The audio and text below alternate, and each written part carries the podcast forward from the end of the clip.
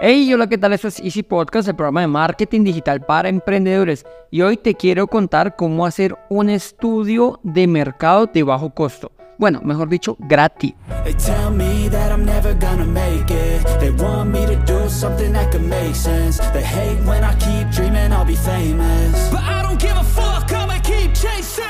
Pero antes de comenzar, no podemos olvidar el spam de valor, Cuemon.com, el sitio de membresía donde encontrarás cursos online con las habilidades que necesitas aprender para tu emprendimiento. Ahora sí, comenzamos.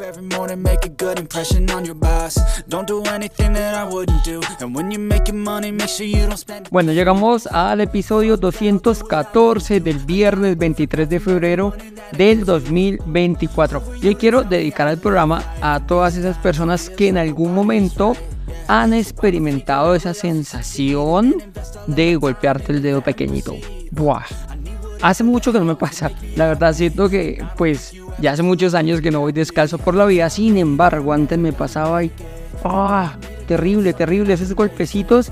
No soy de pegarme en la cabeza con los estantes de la cocina. Muchas personas les pasa. A mí personalmente no me pasa. Sin embargo, en una ocasión tenía un viaje, viajaba para acá, para Colombia.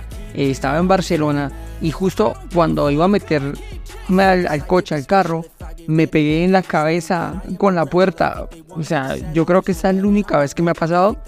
Y en el vuelo, cuando el avión despegó, pensé que mi cabeza se había quedado en Barcelona y el cuerpo viajó para Colombia.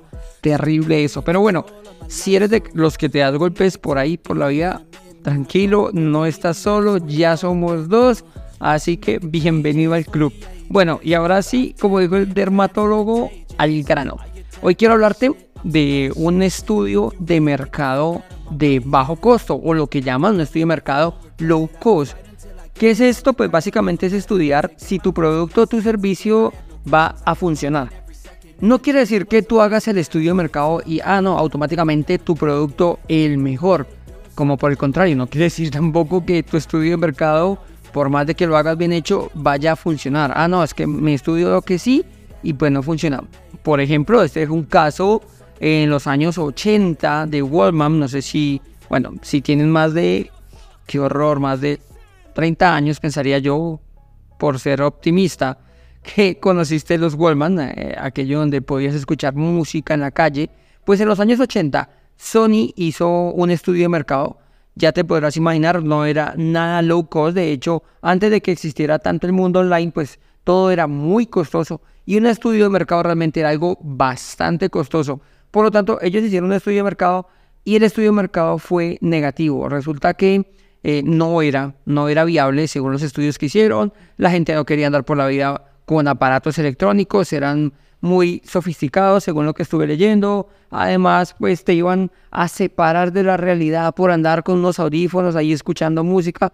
Oh, locura. Resulta que era un total fiasco. Sin embargo, su, su CEO, su CEO eh, dijo, adelante, vamos con el webman para afuera, vamos a pasárselo a las personas, a los famosos y tal.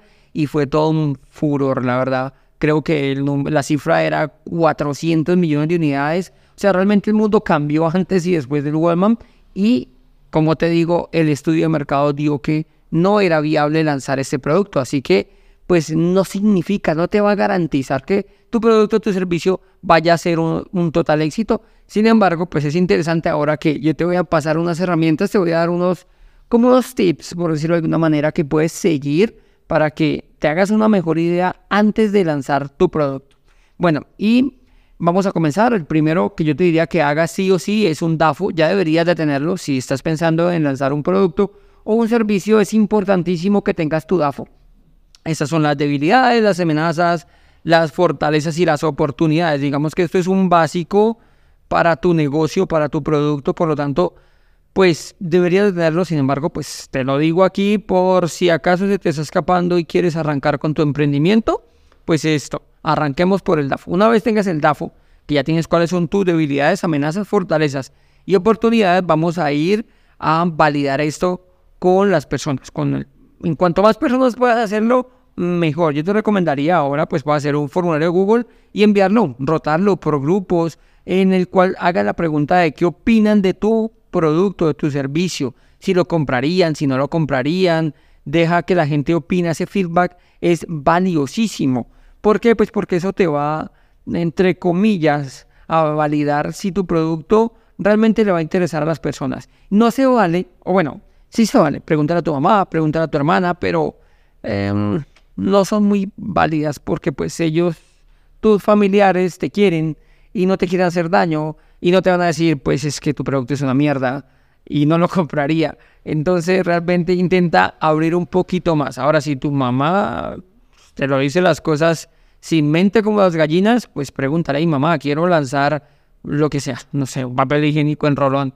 Te dirá, ¿a dónde vas, loco, con eso? O te puede decir, no, genial, es lo que había esperado toda la vida. Y así con el resto de personas, ¿vale? Entonces, lo que quiero decir es, no te encierres, no te cierres a tu círculo, porque muy seguramente tu círculo pensará más o menos parecido a ti. Al fin de cuentas, pues somos la media de las cinco personas que nos rodean, entonces intenta abrir bastante ese círculo. Otro sería el análisis de la competencia. Si tu producto o tu servicio ya está en el mercado, que imagino que ya está en el mercado, si no tendrías que hacer, bueno, algo diferente, eh, analiza la competencia. Es importante que analices la competencia, qué está haciendo, qué le está funcionando, qué no le está funcionando, cuáles son las quejas. Hay un, hay un, hay algo que sirve mucho y es ver las quejas. De aquí salen muchos productos. Por ejemplo, si tú vas a, a los comentarios de un servicio, no sé, un servicio de carpintería, y tú ves que siempre dicen, no, es que las, no sé, las patas de la silla siempre se quiebran. Oye, pues tú puedes hacer, si tu servicio, digámoslo así, fuera esto, pues pues ¿a qué te vas a enfocar? A que las patas de la silla pues no se quiebren. O sea, de una vez estás supliendo una necesidad que tiene el mercado, ¿no? Entonces, mi producto no se quiebran las patas porque están hechos, no sé, nada adamantium, o sea, aquí derretí a Wolverine y hice las patas de las sillas. Pues, a lo que me refiero es que tu producto va a suplir una carencia que ya tiene el mercado. Entonces, por lo tanto, eh, analizar la competencia, pues estaría muy bien. Ya te digo, si ves las quejas si ves una que se repite, pues vete por allí porque ese puede ser un muy buen punto de partida para tu producto de lo que puedes y lo que no puedes hacer también, ¿no? Entre otras cosas. Em, hay otro tema, hay otro punto que debes tener en cuenta y son las tendencias de mercado.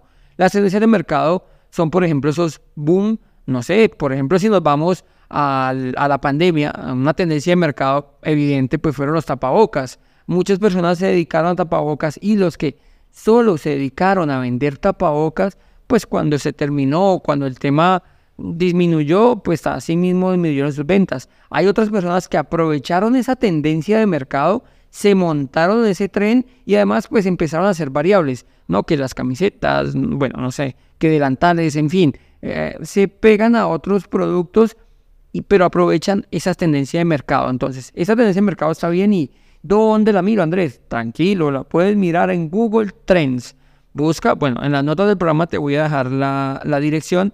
En Google Trends tienes las tendencias de mercado. Tranquilo, puedes diferenciarlo por países, puedes diferenciarlo por años, incluso para que las compares cuál ha mermado y cuál ha, o cuál se espera que suba. Esto es importante porque así puedes ver el volumen de la tendencia, si se sostiene, si va en decadencia o si va o si está en auge. Por lo tanto, pues eso te puede llegar a, servir para la toma de decisiones en tu emprendimiento y en este caso, pues para el estudio de mercado que estamos haciendo.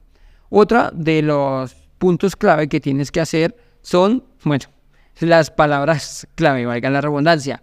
¿Esto por qué? Porque esto nos va a servir para saber si realmente tu producto, tu servicio lo están buscando, si tiene una, demanda activa del producto. Esto lo vemos en Google Ads. Google Ads, además de pues, ser la plataforma de publicidad de Google, tiene esta opción. Cuando tú entras, puedes planificar y en la planificación de palabras vas a encontrar el volumen de búsqueda que tiene, además del volumen de búsqueda relacionados. Por ejemplo, si estamos vendiendo, no sé, walkie-talkies, por ejemplo, pues tú puedes ver el volumen de búsqueda de las personas que están haciendo una demanda activa, o sea, que están buscando activamente comprar un walkie-talkies. Entonces, esto te sirve muchísimo para que te hagas una idea si realmente el mercado está buscando o no tu producto tu servicio. Puede que tú, pues no sé, tengas un producto que no, que no exista aún, entonces pues no vas a encontrar una demanda a las personas, una demanda activa no la vas a encontrar. Por lo tanto, es interesante que le des un vistazo también a las palabras clave de Google Ads en el planificador de palabras clave, valga la redundancia. Bueno, otro mm, para complementar este punto, también lo puedes hacer con Facebook Ads. El, el, mismo de publicidad, así como hace la publicidad de Google, está la de Facebook. Y este pues, va a hacer que te diga el volumen de personas que pueden llegar a estar interesadas en tu nicho. Ejemplo, siguiendo el mismo ejemplo de los walkie-talkies, pues tú empiezas a, eh, digámoslo así, segmentar un poquito el grupo de personas que tú crees que, que puede estar interesado ante, no sé, hombres, adultos, bueno, hombres de 30, 30 a 40 años, eh, no sé, que les guste caminar, que les guste hacer ejercicio. Entonces allí vas a ver más o menos según tu nicho, pues este eh, está muy abierto, tú tienes que ir acotando el nicho y así vas a saber más o menos el volumen o la cantidad de personas que pueden estar o les puede llegar a interesar tu producto o tu servicio. Y por último, el más importante es analizar. Analizar todos y cada uno de estos puntos y pues yo te recomendaría que seas muy objetivo. Aceptar las críticas positivas, las críticas negativas, para así mismo tomar una decisión. Porque si ves que de pronto tu producto no, como que no tiene una manda activa, el nicho al que te estás enfocando es muy pequeñito. Además, pues tiene que ser alguien que esté aquí en, tu ciudad, en tu pueblo. Por lo tanto, pues va a ser mucho más pequeño, mucho más acotado. Y tus conocidos te dicen que no, pues seguramente no va a funcionar muy bien vamos a ver, me, dices, ay, pero ¿y Sony qué? Sí, claro, sucedió con Sony, pero realmente estamos hablando de un producto que entre comillas estaba revolucionando. Ahora, si tu producto eh, piensas que va a revolucionar, tíralo. Tíralo que en serio pues podría ser el, el Walmart o el iPhone de, de, esta década y te puede funcionar muy bien. Sin embargo, yo te recomiendo que hagas el estudio de mercado de bajo costo, el estudio de mercado low cost y tomes de analices y tomes las decisiones respecto a ese estudio que hagas. Al fin de cuentas, pues para eso lo hacemos. Esto es lo que quería contarte el día de hoy. Hoy es viernes, así que bueno, no te doy mala lata hasta aquí el programa. Espero te haya gustado. Gracias por escucharme y recuerda visitar cuemon.com. Si te gustó el programa, no olvides dejarme las 5 estrellas, ya que eso ayudará a más personas como tú. Sin más, nos escuchamos el próximo lunes y recuerda que un viaje de mil kilómetros comienza con un primer paso. Chao, chao.